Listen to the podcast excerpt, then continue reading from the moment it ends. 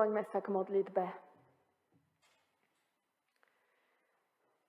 Ďakujeme Ti, hospodine, že v advente vstupuješ do našich životov. Vstupuješ do našej omilnosti, do našich pochybností, do našej bolesti.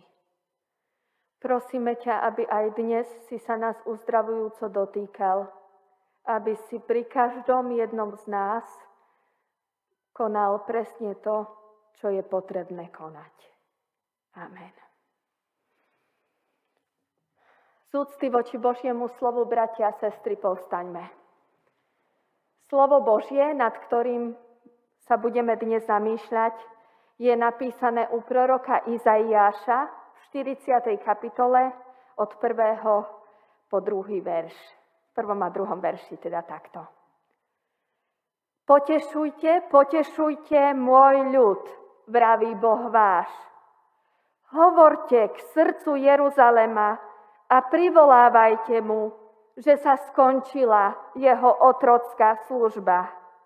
Zmierená je jeho vina, že dostal z rúk hospodina dvojnásobne za všetky svoje hriechy. Amen. Toľko je slov písma svätého. Milí bratia, milé sestry, žijeme v dobe, keď sa každý cíti nejako dotknutý a zranený. Takmer každý človek, ktorého stretnete, prežíva niečo ťažké. Ľudia, ktorí sa nedali očkovať, sa cítia ukrivdení režimom OP. Niektorí z nich sa dokonca cítia ako martíri. A zas očkovaní, ktorí sa spoľahli na to, že už bude lepšie, sa cítia dotknutí, že predsa je stále nejaký lockdown, že nemôžeme navštíviť svoje rodiny tak, ako by sme chceli. Iní sa cítia ukrivdení, pretože musia pracovať aj za tých, ktorí nemôžu prísť do práce. Sú vyčerpaní. Ďalší nie sú zodpovednosť a sú pozraňovaní nespokojnosťou a bolesťou iných. No a mnoho ľudí stratilo niekoho blízkeho a smutia. Potom sú tu ešte zdravotníci a všetci, ktorým odložili operácie. Naozaj každý z nás sme dotknutí. Milý brat, milá sestra, bez ohľadu na to, kde sme sa zaradili a aký druh bolesti sa nás dotýka, treba povedať, že všetci potrebujeme potešenie. Všetci v tejto dobe potrebujeme povzbudenie. A Pán Boh naozaj prichádza so svojim potešením. Prichádza s radostnou zväzťou, v ktorej nám dokonca prikazuje, potešujte, potešujte ľud môj, vraví Boh váš. Hovorte k srdcu Jeruzalema a privolávajte mu, že sa skončila jeho otrocká služba. Zmierená je jeho vina. Ak poznáš kontext, tak si možno teraz povieš, tieto slova sú predsa radostným oznámením oslobodenia mesta Jeruzalema a hovoria o prepustení Izraelcov z babylonského zajatia. Nás sa teda netýkajú. Prorocké slovo však hovorí, hovorte k srdcu Jeruzalema. Áno, presne toho sa chceme chytiť. Pán Boh totiž vie, že bez ohľadu na viditeľné okolnosti, dobu a situáciu, v ktorej žijeme, potrebujeme hlavne oslobodenie našich srdc. To naše srdcia sú v otroctve.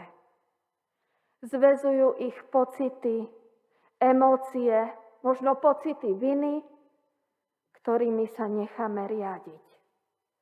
Dovolujeme, aby nás ovládal strach, nepokoj, pocit krivdy a ešte stále nás zotročuje naše sebecké ja, ktoré sa sústreďuje na seba a na svoju bolesť. Toto otroctvo dnešnej doby, v ktorej sa cítime neslobodne, je frustrujúce a ubíjajúce. Zobralo nám radosť z nášho bytia. Berie nám každý jeden deň veľa energie ktorú vôbec nemíňame na to, čo by sme v tomto čase mali. Totiž povzbudzovať iných. A práve preto Pán Boh vie, že každý z nás potrebuje potešenie. Súciti s nami. Napriek tomu, že našim hriechom ho zraňujeme, rovnako ako ľudí, ktorí sú okolo nás, Napriek tomu, že svojou vlastnou dotknutosťou zraňujeme jeho aj ľudí, ktorí sú okolo nás, on v advente prichádza s radostným slovom potešenia pre každého človeka bez rozdielu. Áno, iste máme aj takú skúsenosť, že nie každé slovo je potešením, keď sú naše srdcia zranené. Občas by sme boli radšej, keby ľudia mlčali. Pretože ich slova sú pre nás povrchné a prázdne. Občas sú slova ľudí ešte viac boľavé a zraňujúce. Pretože sme o mnoho viac citliví, keď nám je ťažko. Nedokážeme ich prijať. Je to ako keby ťa niekto potľapkal po pleci a povedal, ty to zvládneš, ty to dáš ale ty v skutočnosti vieš, že to nezvládneš sám, sama. No Božie slovo potešenia má úplne iný rozmer. Hebrejské slovko potešenie, nácham, má tri významy. Spolucítiť, hlboko dýchať a robiť pokánie.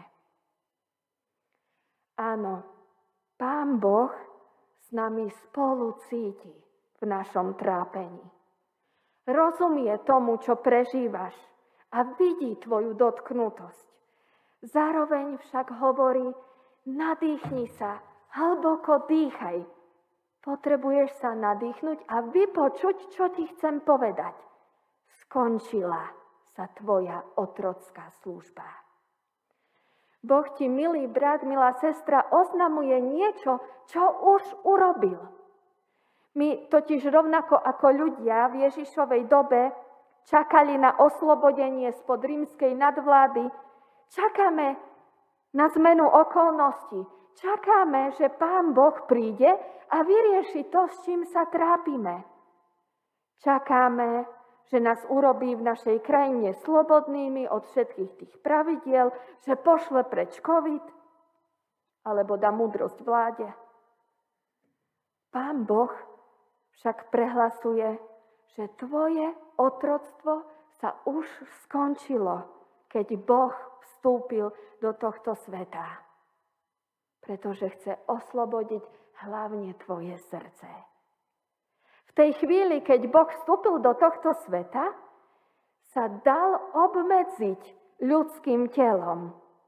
Ale napriek tomu, že rovnako podliehal emóciám ako my, napriek tomu, že cítil bolesť, smútok a pre mnohé veci sa trápil, nedal sa nimi ovládnuť. Nedovolil, aby ubližovali iným. Mal ľudské telo, ktoré je náchylné podvoliť sa egoizmu, ale on s ním úspešne bojoval a zvíťazil. A nakoniec sa sám dal dobrovoľne zviazať. Bol zbytý a dovolil, aby sa ho dotkli. Dovolil, aby mu krivdili. Pretože na tretí deň chcel poraziť každú moc, ktorá chce zotročiť človeka. Jeho láska prináša slobodu. A tak už nič a nik nemá právo ťa zotročiť. Toto je, brat, sestra, veľké potešenie, vďaka ktorému sa môžeme zhlboka nadýchnuť.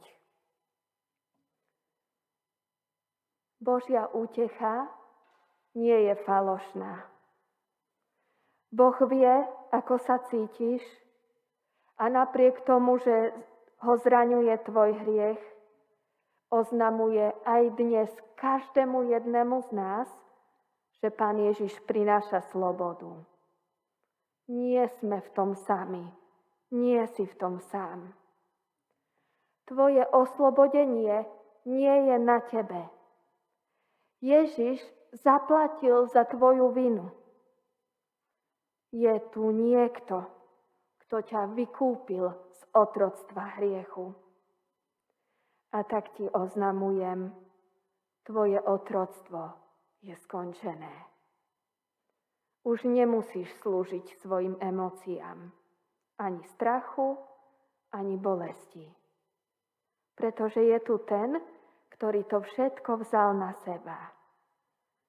Nadýchni sa Tvoja služba hriechu sa skončila. Vina je zmierená. Potešujte, potešujte ľud môj, vraví Boh váš, lebo skončila sa vaša služba. Avšak teraz už záleží len na každom jednom z nás, ako túto správu oslobodenia príjmeme. Možno poznáte scénu z filmu útek z väznice v Shawshank, kde oznámia človeku, ktorý bol 30 rokov vo väzení, že je prepustený. A on vôbec nemá radosť. Dokonca ho chytá panika a strach. Po prepustení je potrebné zaradiť sa do slobodného života, avšak tomuto človeku to vôbec nejde. Naďalej robí všetky tie úkony vo svojom malom byte, tak ako ich robil vo väzení a aj naďalej dodržiava rovnaký režim dňa. Nevychádza z domu a nakoniec sa svoj život radšej dobrovoľne ukončí. Veľakrát je to takto s nami. Napriek tomu, že nám bolo oznámené, že sme slobodní, naďalej žijeme v otroctve. Práve preto potrebujeme počuť a prijať vo viere Božie potešenie, že sme slobodní. Aby sa zmenilo aj vnímanie sveta, nášho sveta a aby sa tak potom zmenili aj naše životy. A presne o tom je tretí význam toho slovka nácham, teda pokánie. Sme pozvaní k pokániu, pretože pokánie vedie k slobode. Pokánie je zmena zmýšľania. Znamená to obrátiť svoj pohľad od seba k Bohu.